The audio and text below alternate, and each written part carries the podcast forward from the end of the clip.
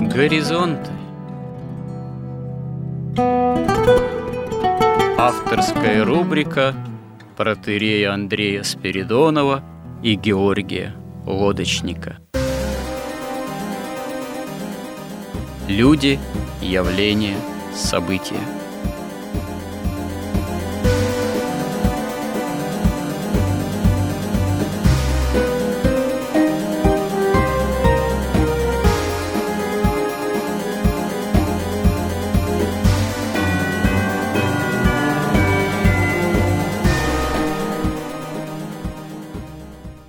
Добрый день, уважаемые радиослушатели. В эфире радио «Благовещение». И в нашей постоянной рубрике «Горизонты» я, протерей Андрей Спиридонов, и мой постоянный добрый собеседник Георгий Лодочник продолжаем наши смысловые и словесные же изыскания. Мы, в общем-то, говорили о современности, последние сюжеты наших горизонтов, отталкиваясь от рубрики, которая внутри горизонта уже условно именовалась «История как промысел Божий». И пока мы обсуждали такую непростую тему, как, можно сказать, создание некой модели разговора о вере применительно к ценностям общества развитого потребления. Даже наш разговор был не сколько о создании модели, что ли, вероучительной для этого общества, сколько вообще о неком, может быть, приближении, насколько это возможно, о разговоре вот, самой модели разговора. Мы вспомнили, можно сказать, такую тему, как возникновение капитализма – в контексте мировой истории.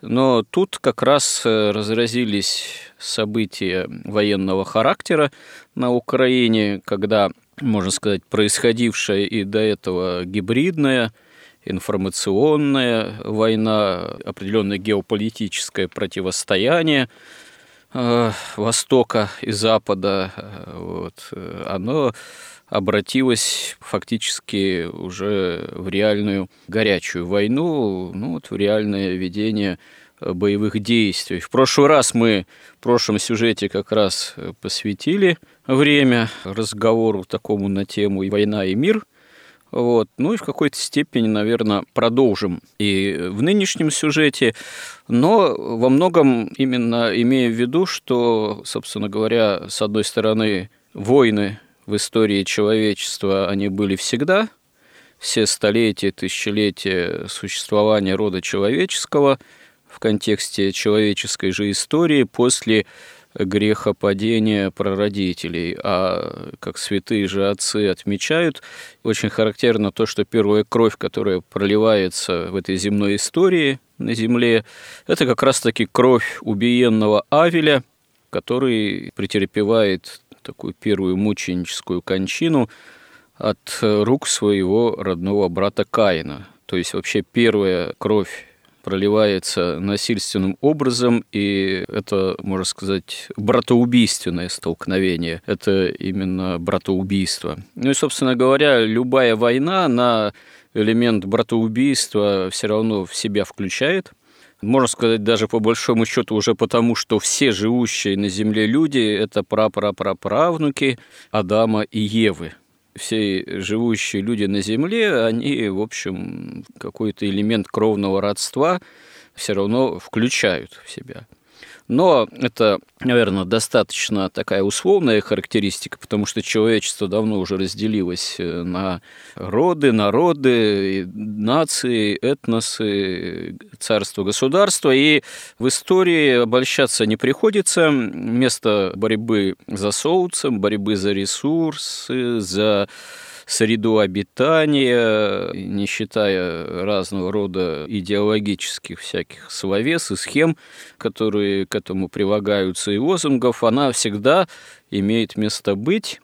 И какие бы прекрасные слова не раздавались порой про демократию или права человека, это все хорошо, это все может воскать слух тому или иному поклоннику демократии или прав человека, но, к сожалению, очень часто это является прикрытием что называется, действий в геополитическом плане достаточно хищнических, по крайней мере, имеющих хищнический характер со стороны одного народа по отношению к другим народам.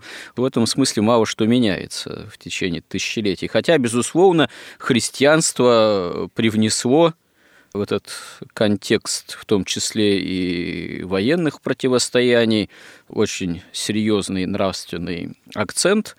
Вот. И можно даже сказать, что модный ныне либеральный взгляд, такой «нет войне» и так далее, такой пацифистский, он ведь, собственно говоря, если посмотреть, что он имеет своим основанием, то ведь и основанием такого своего рода нравственного, что ли, пацифизма для появления оного христианства тоже сыграло свою роль.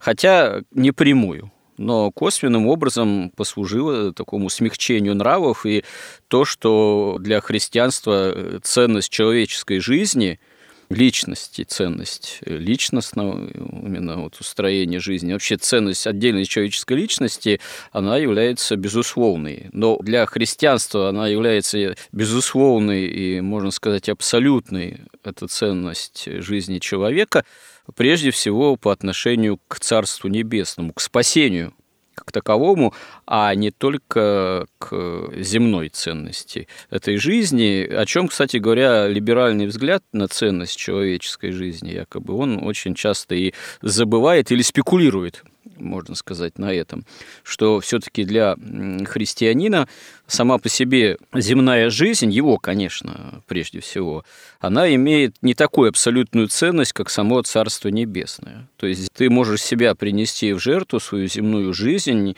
э, ради Царства Небесного во Христе, ради Христа.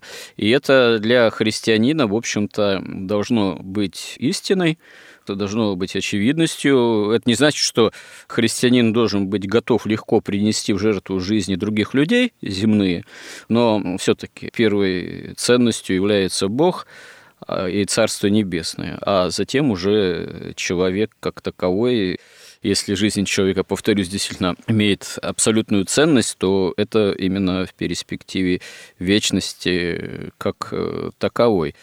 Но возвращаясь к нашим, что называется, баранам, пенатам, постулатам, понятиям, о которых мы пытаемся говорить. Итак, а при чем здесь, собственно говоря, капитализм? Который появляется в определенный исторический момент в истории западноевропейской цивилизации, зарождается в определенный момент этому служило, в общем-то, ну, начало этому положено было еще в эпоху Возрождения, которая тоже имеет достаточно, ну, более-менее длительный исторический путь развития. И вот появление э, новейшего машинного производства, появление того, что вот мой собеседник порой ссылается, частного судного процента, передел завоевания мира, появление уже определенных идеологий, социальных, э, позитивистских, материалистических утений, течений, дальнейший финансовый, в том числе передел мира, революции, начиная с конца XVIII века или даже чуть ранее с английской революции, с великой, так сказать, в кавычках или не в кавычках, французской революции, с теми или иными революционными движениями XIX столетия и уже с грандиозными потрясениями в XX столетии, связанными и с Первой мировой Великой войной, и с революцией России, и последующей истории, это все, в общем, связано с историей капитализма, ну и разделение потом на капиталистическую, социалистическую, прокоммунистическую систему. И вот э, вплоть до наших дней, после падения Советской империи, у нас э, происходящих э, так называемых демократических реформ, а фактически разграбления уже постсоветской России и вот нынешние времена, которые некоторые социологи уже было объявляли концом истории, концом капитализма в каком-то его классическом чистом виде. Но все это, собственно говоря, вылилось в новое геополитическое противостояние, И вот в настоящий момент в горячей фазе события на Украине. Поэтому поговорим как раз-таки на эту тему в контексте наших суждений э, в рамках горизонтов. Вот э, вам теперь слово, Георгий. Действительно, современная ситуация вот этой, в общем-то, горячей, по сути, уже не гибридной войны в контексте истории именно капитализма и как экономической и мировой системы, и как идейной системы. Это действительно можно как-то вот увязать. Это именно эта история, именно история и капитализма, и э, история капитализма в каком его состоянии? Это уже его распад, какая-то завершающая фаза, трансформация э, возможная, и какое место здесь занимает Россия которая вдруг э, решается на вступление в открытые такие боевые действия. В чем, кстати говоря, многие, очень многие политологи и так сказать, прогнозисты сомневались, что Россия пойдет именно таким путем или на это решится. Почему это тоже произошло вот в контексте этой самой нашей истории и капиталистического общества как такового? Мы уже говорили, что капитализм – это такая завершающая фаза реализации тайны беззакония.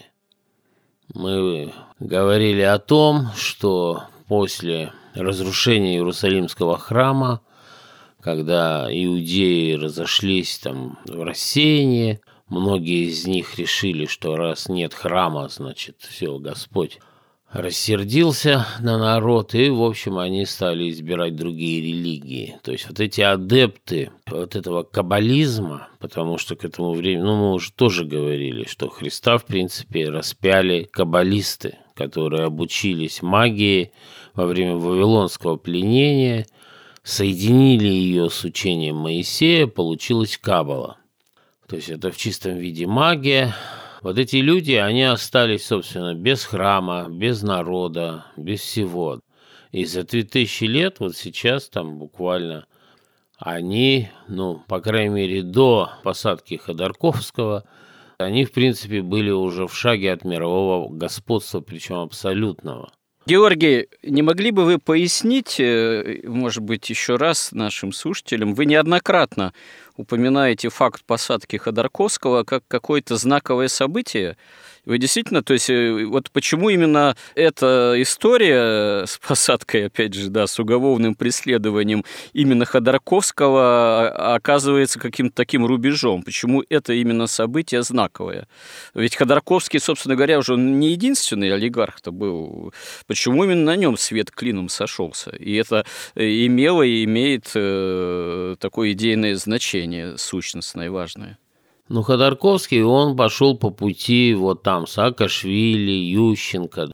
Но только он первым был, и он поехал сам в США. Он там какое-то время находился, там несколько месяцев, там два или три, я не помню. Он сделал колоссальные вложения в американские там благотворительные фонды. И, собственно, он получил там ярлык на книжение вот от этих мирового каббализма он так и рекрутирует себе лидеров вот этих стран, то есть есть такие книжки, там, например, «Исповедь экономического убийцы», и там, ну, ну, это как бы уже общеизвестно. То есть они приходят, там, какой-нибудь Саакашвили и говорят, слушай, вот смотри, все равно мы твою страну сейчас полностью будем контролировать, будем забирать из нее все деньги и строить там свою систему. У тебя выбор такой, или ты с нами, и тогда мы гарантируем тебе и всем твоим потомкам как бы вот это место в нашей вот этой иерархии каббалистической темной, да, и ты будешь жить припеваючи, или мы тебя заменим на другого, кто согласен, а тебя можем что угодно с тобой сделать. Ты кто-то соглашается, как Саакашвили там, или Ющенко, или кто-то, как Каддафи, не соглашается – или там Саддам Хусейн, тогда они, если не могут, если там крепкая власть, они просто уничтожают страну.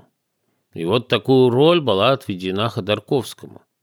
И он вернулся в полной уверенности, что теперь, получив вот эти гарантии от, так сказать, мировой тьмы, его уже никто не тронет здесь, в России. Он был просто поражен, что какой-то полковник взял да и посадил такого человека, наплевав на гарантии вот этого Запада. А в принципе у него был план простой, мы уже видели, мы в это время жили, прекрасно видели, что там творилось. То есть, во-первых, «Газпром» разделялся на две компании, добывающую и транспортную. Транспортная должна была отойти под контроль Великобритании, добывающая США. Нефтяные компании, наоборот, консолидировались, чтобы их продать. И там, по-моему, Shell, да, было. И именно в этот момент консолидации, когда уже наш этот бедный несчастный антимонопольный там комитет уже утвердил эту сделку о слиянии там ЮКОСа, Роснефти там, в этот момент его посадили – то есть это произошло, это было нечто такое. По крайней мере, для Запада это оглушительное событие. Раньше такого не было никогда. То есть у него была задача, в принципе, о ней там англичане писали прямо открыто, что он должен сделать. Во-первых, там Березовский, Гусинский, они вели вот эту, финансировали и информационно поддерживали войну первую чеченскую. Американцы дали Гусинскому деньги на создание спутниковой системы НТВ+, для того, чтобы начать, во-первых, восстание мусульман по Волге, потом везде, разделить страну на части.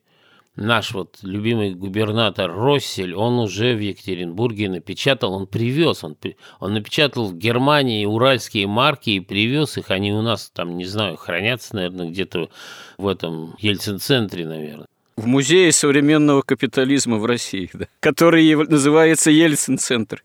Ельцин-центр, да. Они, конечно, против войны там.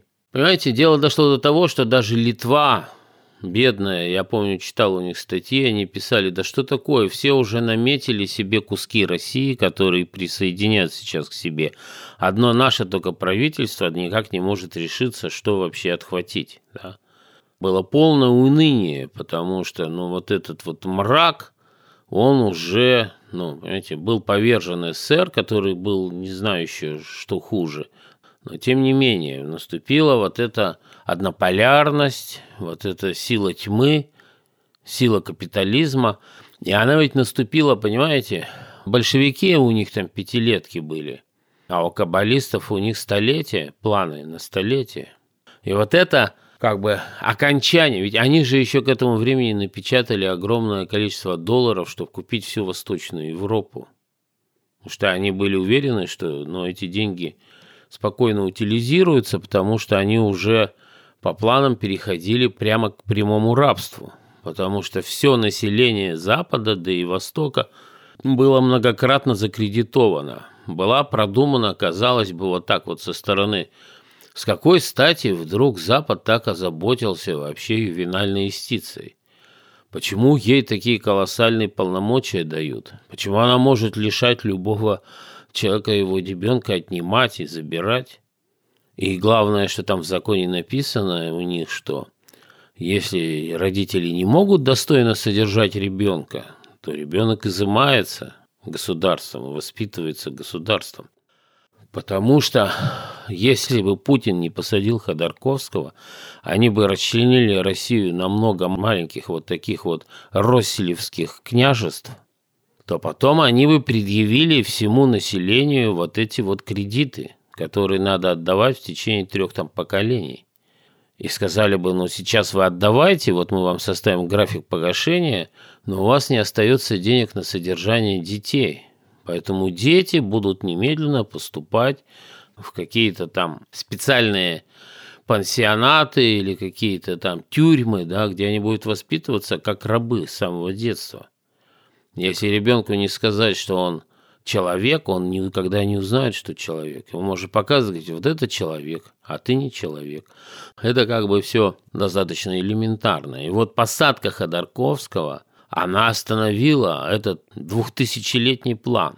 И это произошло как раз в тот момент, когда капитализм исчерпал все свои ресурсы и выполнил всю свою основную задачу. И он больше не дееспособен. Дело в том, что капитализм больше не работает, да ему и работать нечего. Потому что суть капитализма – это концентрация жизненной энергии народов в руках вот этой кучки каббалистов путем магии и мошенничества, через ростовчический процент, через извлечение прибыли, через вот это просвещение, прогресс. И они этого добились. У них практически там, не знаю, 90% подконтрольно все, все доходы, все прибыли, все правительства, включая наше – там в какой-то степени значительной. То есть они этого добились. И дело в том, почему он перестал работать, потому что уже денег напечатали столько, вот эти каббалисты, потому что они надеялись, что деньги будут отменены. Но они еще до сих пор их хотят отменить и сделать СССР-2. Что денег столько, что уже в принципе невозможно заработать на них прибыль. То есть присвоить прибыль невозможно, потому что сам процент там, 10% от этой суммы многократно превосходит стоимость всей земли. А, кстати говоря, почему отмена, проект отмены денег, ну, традиционных, именует вот действительно порой СССР-2. В Советском Союзе деньги же не были отменены. Они все равно имели место быть. Причем здесь Советский Союз? Но СССР это не были деньги. То есть мы сейчас тогда к этому плавно переходим. То есть деньги, они имеют две природы. Это как бы, с одной стороны, по то, что у нас учат везде в школах, институтах, это средства учета стоимости и труда. То есть вот люди совместно работали, что-то там построили, и как им потом разделить вот этот совместный продукт. Да? Это делается через деньги, через учет их там вклада в этот труд – но вторая природа у них – это вот эта жизненная энергия человека. Когда ты на эти деньги покупаешь не продукт, в производстве которого ты принимал участие, а когда ты покупаешь другого человека, вот тут наступает момент магии. Сейчас мы к этому подробнее вернемся. Но в СССР вот этого второго аспекта вообще не было. Ты на эти деньги не мог купить даже колбасы, ее просто не было в магазинах. Ну, в Москве была, а больше нигде не было. Ну, там, в Киеве. Ну, как, смотря какого качества колбаса. Ну, у нас на Урале никакой не было. По талонам бывало, что было. По талонам было молоко для беременных. Всяко бывало. Если теряешь карточку, то как, как во время войны, значит, без карточки ребенок оставался без детского питания. Но трудно сказать э, однозначно, потому что я тоже еще застал времена советские и в том же городе Свердловске, тогдашнем, нынешнем Екатеринбурге, все-таки э, уж с голоду не мерли в поздние советские времена. Человек, который что-то зарабатывал, он мог и на рынке купить э, мясо там, ну, по 5 рублей, да, это была приличная цена. По 10. Да нет, по 5 рублей, по-моему, было мясо. 10-12, я прекрасно помню. Я помню, заходишь в магазин, в магазине стоит томатный сок, березовый сок, целые пирамиды, вымя, трясущееся такое, да, и все, и хлеб. Ну, и килька масла, в томате. молока. Ну, килька в томате, может, и была, что-то я не помню. То есть в магазине купить ничего нельзя, ты идешь в столовую. Если ты работаешь на заводе, ну, тебе дают в обед два тефтеля – а если в университете учишься, то за 60 копеек тоже тефтель, пожалуйста. Не, ну почему на заводе два тефтеля, слушайте? Я работал на заводе в 83-84 году до армии. Вот у нас на большом турбомоторном объединении, да, это объединение турбомоторный завод Уральский, там вообще было 12 столовых, вот, и выбор в меню был так, более-менее. Другое дело, что качество, конечно, общепита было, ну, не очень, ужасное было качество, вот. У нас вот на Урале был момент, пришел с Украины, с нашей доблестной, значит, некто Кириенко. Он объявил, что Урал, северная территория, может сам себя прокормить, ему не нужно дотации с Украины или там еще откуда-нибудь. Его тут же перевели в ЦК, но я помню, что я помню маленькие, я помню магазины, где там масло такое, масло шоколадное, там был у нас магазин рыба-мясо, ты туда придешь, там есть и кучу мяса, и кучу рыбы. И все это в течение полугода исчезло. Пришел Ельцин, стал строить птицефабрики и пивзаводы. Появились яйца, курочки там и пиво. Ну, курочки были такие беговые, что называется, не бройлерные. Вот. Но это все забавные детали, конечно, мы несколько уклонились, но вы знаете, как кто-то заметил, в то время была своя хитрая система перераспределения. У большинства горожан, я не беру более еще глухие сельские местности, но у большинства горожан, где в том же Свердловске, если заглянуть в холодильник, там все-таки что-то добыло. Колбаса там тоже была, яйца были, мясо можно было в морозильнике найти, пельмени там и так далее.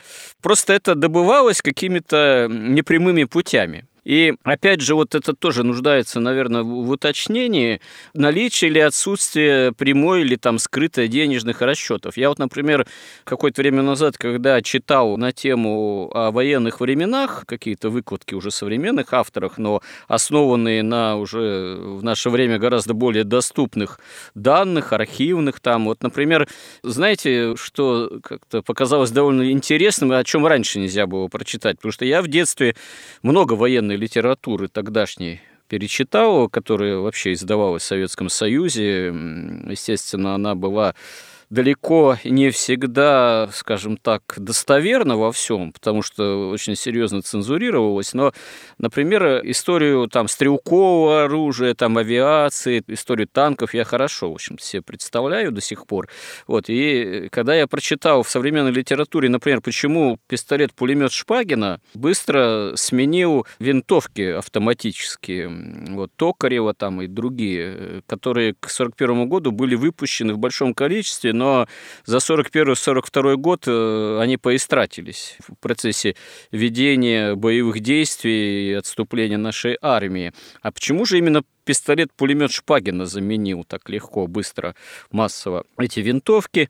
У меня раньше было представление еще с детских времен, ну просто-напросто пистолет-пулемет, ППШ там и другие, они же это очередями как пуляют, так хо-хо-хо, а на самом деле ведь автоматическая винтовка, если она более-менее качественная, не заедает, это оружие ближнего там или дальнего боя, она гораздо ну, более такой убойная эффективная на более длительные дальние расстояния, чем тот же пистолет-пулемет, который стреляет пистолетным патроном, и дальность его не столь велика. Это именно оружие уже такого ближнего боя. Так по очень простой причине. Просто производство автоматических винтовок, оно обходилось в три раза дороже. Армия, она все-таки закупала у заводов, у военной промышленности соответствующее вооружение, а не просто получала его даром, так сказать.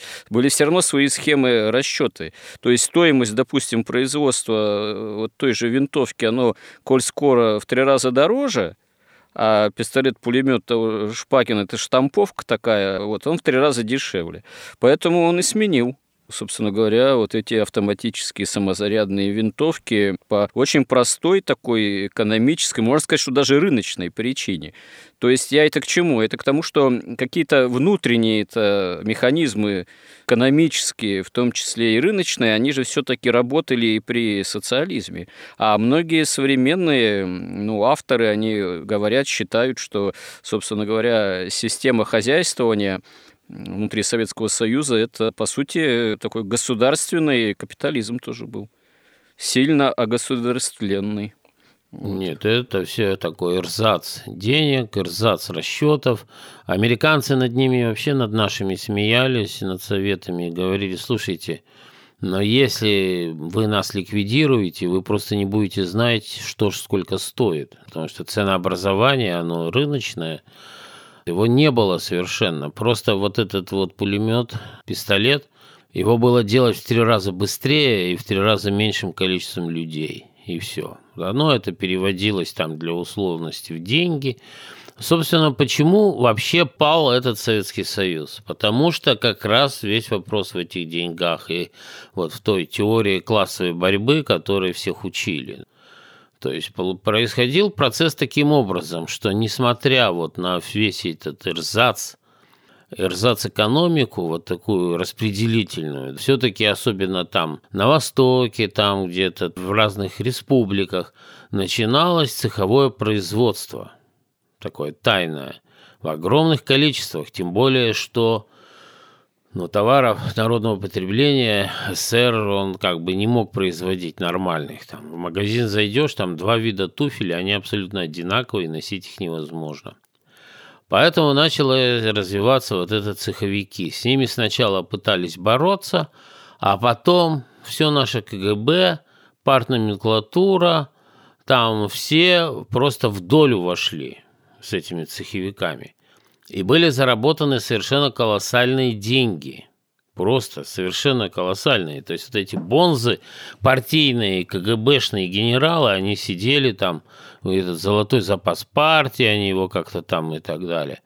То есть им нужно было вот эти советские деньги, на которые нельзя построить фабрику, ничего нельзя сделать, нельзя играть на бирже, они решили превратить в настоящие деньги. А сами они, так сказать, внутренние, вот эти вот большевики, они перешли в классовой борьбе на сторону буржуазии и уже рассматривали не буржуазию как врага, а собственный народ как врага, который не дает им, ну просто одни косты, одни затраты, от которого толку нет, и как ресурс. При капитализме к людям отношение как к ресурсу, не как к людям. И вот они сделали, там начал уже всем известно, там наш этот Андропов, создавать институт перехода к капитализму, там учился Чубайс, Гайдар, ну и все приватизировано было вот этими чекистами высокопоставленными и коммунистами.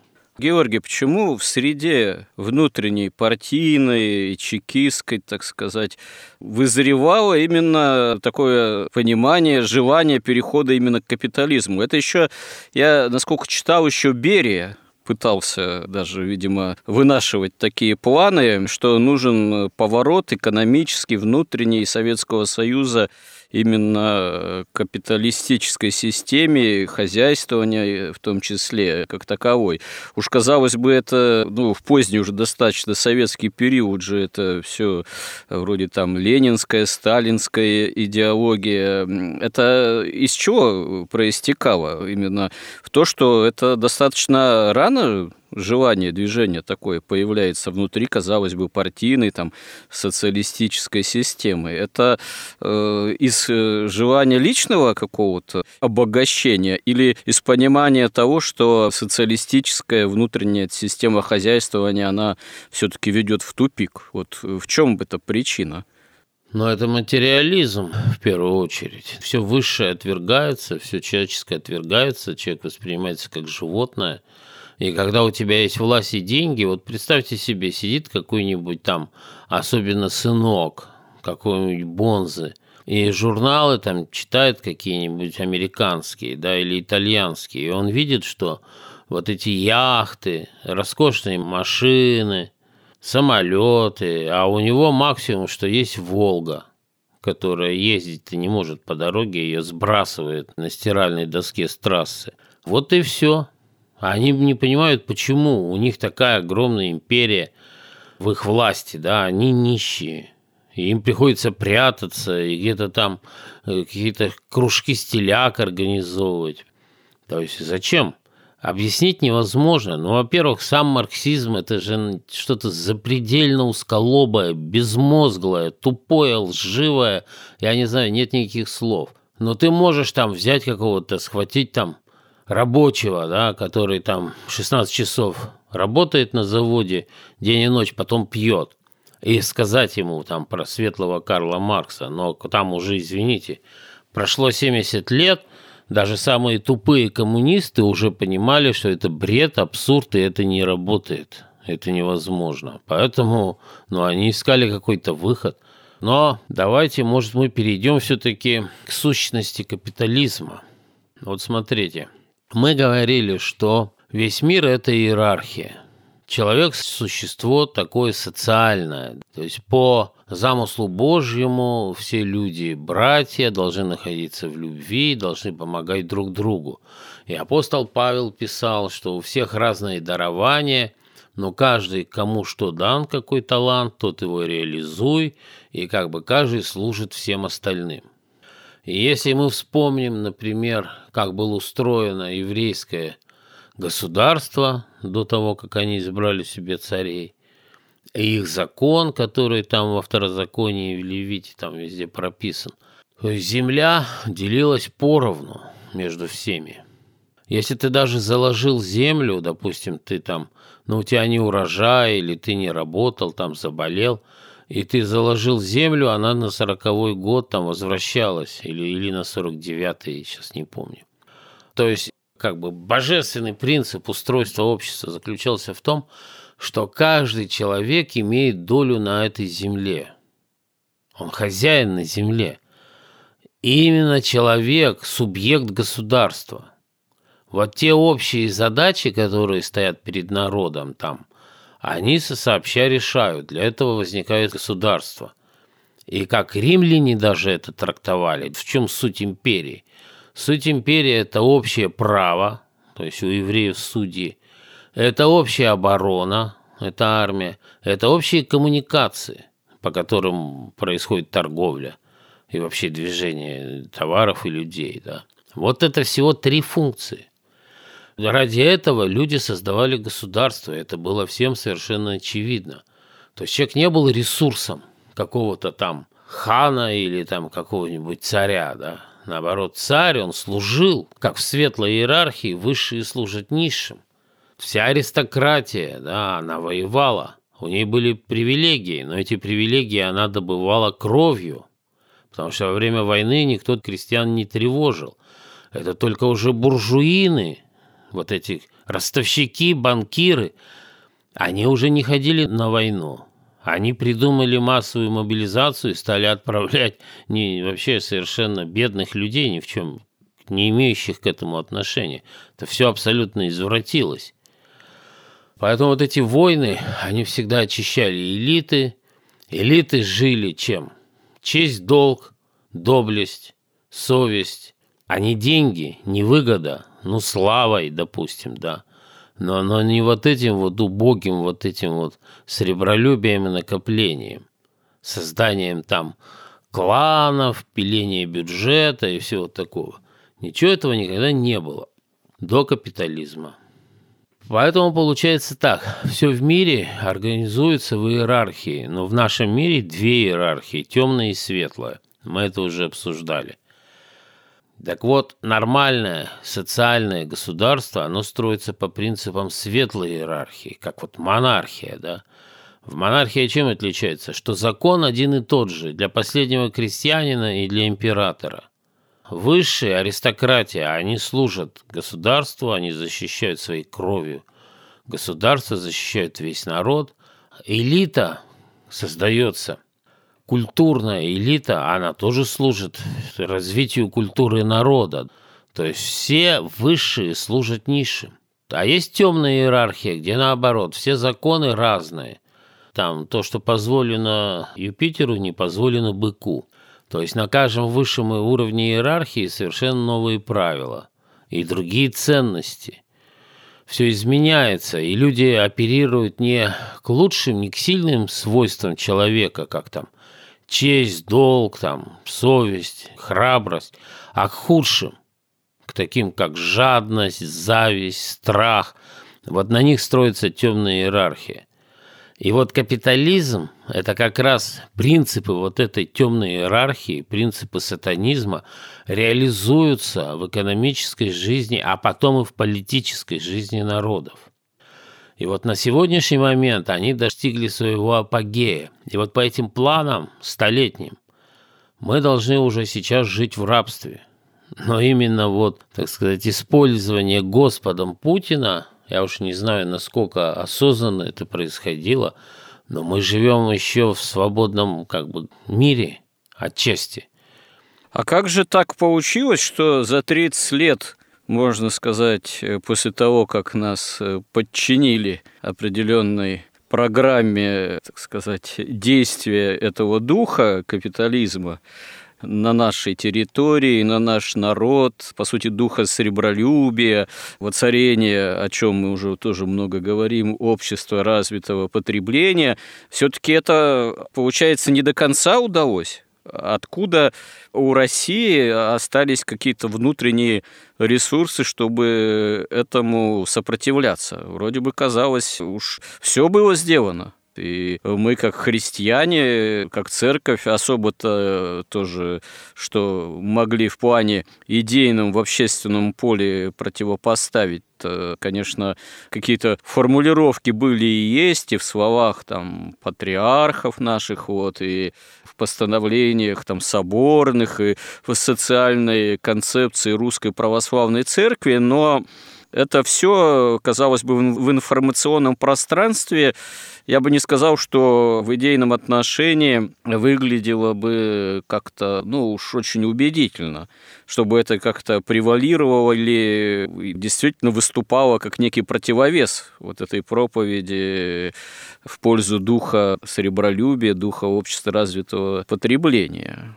Очевидно, что это проповедь именно идеологии вот этого материального развития и потребительства и такого материального комфорта, она, конечно, безусловно, свой эффект имела и имеет. Иначе, наверное, сейчас не раздавалось бы столько воплей, сожалений в отношении того, что вот э, сейчас это привычная, так сказать, направленность жизнедеятельности потребительская, она оказывается во всем своем благополучии поставлена под сомнение. И тем не менее мы вдруг видим, что все-таки у России современной есть какой-то потенциал сопротивления этому духу, судя по всему. Откуда этот потенциал сохранился? Благодаря тысячелетней истории православия – или могут быть еще какие-то причины быть? И главный потенциал, и смысл, и сущность русского народа, и вообще русского любого, это, конечно, православие, христианство. И это не просто там какая-то историческая вещь, это непосредственно в наше время духовная реальность. И вот как раз сегодня прочитал там справку в ЦИОМ, они проводили сейчас исследование – уже не 75, но 70% считают себя православными, или вы, как говорите, ассоциируют себя с православием. Но из этих 70% 19 постится Великий пост. То есть 14% населения нашей страны постится Великий пост. Ну, в той или иной степени. Понимаете? Это, это абсолютная реальность. Вот она. Да, это не маленький процент, не маленький, да не маленький. Если мы посмотрим на историю, то элита, она составляет полтора-два процента обычно. Ну, в лучшие времена 4%, там 5%, а у нас 14%. Ну, правда, вот эти вот коршуны-стервятники, они себя считают элитой. Они нацепили Праду и Луи Виттон, сели в Майбах, и вот она элита, да. Но реальная элита та, которая постится в Великий пост – так теперь грозятся, что Майбахи-то не будут поставлять в Россию. Что элита будет делать теперь без Майбаха? Вот это сейчас. Ну, им разрешили золото без НТС покупать. Будут сидеть на золоте в подвалах. Будут оставшиеся золотить Майбахи, да? Может, шлемы будут делать там. То есть это абсолютно реальная духовная реальность. И мы знаем, что все, что происходит в нашем мире, это воплощение вот этих высших идей. И люди, которые постятся, люди, которые молятся, они производят намного больший эффект, чем вот эти вот вот этот центральный банк с этими биржами валютной и товарной и там акций, это такая рана на теле государства, откуда Сотнями миллиардов долларов 30 лет вытекают все богатства России. Они на них сидят до сих пор. Понятно, что... Понимаете, эти люди же, это же большевики, это материалисты, которые перешли на сторону, я уже сто раз говорил, капиталистов, буржуазии. Они не мыслят себя вне западной цивилизации. Они, когда что-то делают, говорят, они все время думают, еще Грибоедов писал, там все, а что подумает об этом Запад? Как это на Западе? Вот их очень это интересует. Они же все свои деньги, там, любовниц, жен, детей, все на Западе, учатся на Западе, живут на Западе. Эти особняки на Западе. Даже у, у бедного Соловьева отняли две виллы на озере Кома в Италии. Но это у Соловьева отняли. В смысле, у Владимира Соловьева? Да. Он же тоже у нас один из главных патриотов, как же у него там виллы-то назовут. Вот поэтому и отняли. А у тех, кто вот вокруг этого Центробанка находится и бирж, у них ничего не отнимают. потому что они до сих пор костьми ложатся, чтобы этот поток не иссяк на запад. То есть у нас не вводится ни налог Тойнби, не ограничивается спекуляция. Тут свою роль играет, видимо, то, что называется ну, в публицистике предательством элит. Я тут как-то послушал одну аналитику, как в нашей современной этой Государственной Думе, там депутаты по фракциям, не по фракциям, а голосовали за два варианта признания вот ЛНР и ДНР. Вот. Одни голосовали за более жесткий вариант, а другие голосовали за более мягкий вариант. Ну, не будем вдаваться там в, эти, в подробности, кто чего и как, и какие там фракционные различия идейные в связи с этим. Но очень характерно, что потом западные санкции на тех, кто голосовали за более быстрый, прямой, жесткий вариант, были вскоре наложены – а тех, кто голосовал за более такой мягкий, медленный либеральный вариант, э, на тех санкции наложены не были. Ну, тут соответствующие публицисты, аналитики делают предположение, что этот водораздел, границы между вот этими разными группами голосующих, она очень характерна в плане того, какая часть элиты интересам кого и чего служит. Ну да, мы, можно сказать, то, что сегодня обсудили, это можно назвать только вступлением к тому, что такое капитализм и как он зародился. Да, придется продолжить в следующий раз, потому что надо, да, более подробно, видимо, поговорить на тему о том, что вот именно современный капитализм, который вот и приводит к таким, в том числе и кровавым столкновениям, какое мы сейчас видим ну, вот на Украине, вот, в горячей, что называется, фазе, и поговорить одновременно с этим, а что такое действительно э, Россия как удерживающий, как катехон. Вот, это очень важная тема и такая серьезная. На нее, конечно, нужно не пять минут этому нужно уделить. Понимаете, капитализм – это магическая технология. Вот мы должны обсудить, в чем смысл этой магической технологии, почему она такая успешна и почему она пришла в тупик и крах, и почему именно Россия стала подниматься, как вот этот катехон. Хорошо. Надеюсь, Бог даст сподобить нас сил жизненных вот, продолжить эту тему в следующий раз. Ну, не просто сил чисто таких житейских, жизненных, но и благодатной помощи Божией всем нам и нашим слушателям.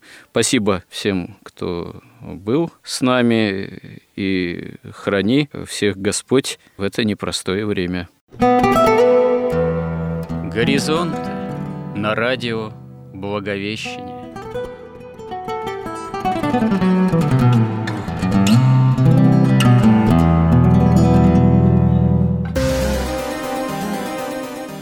Разговор вели протерей Андрей Спиридонов и Георгий Лодочник –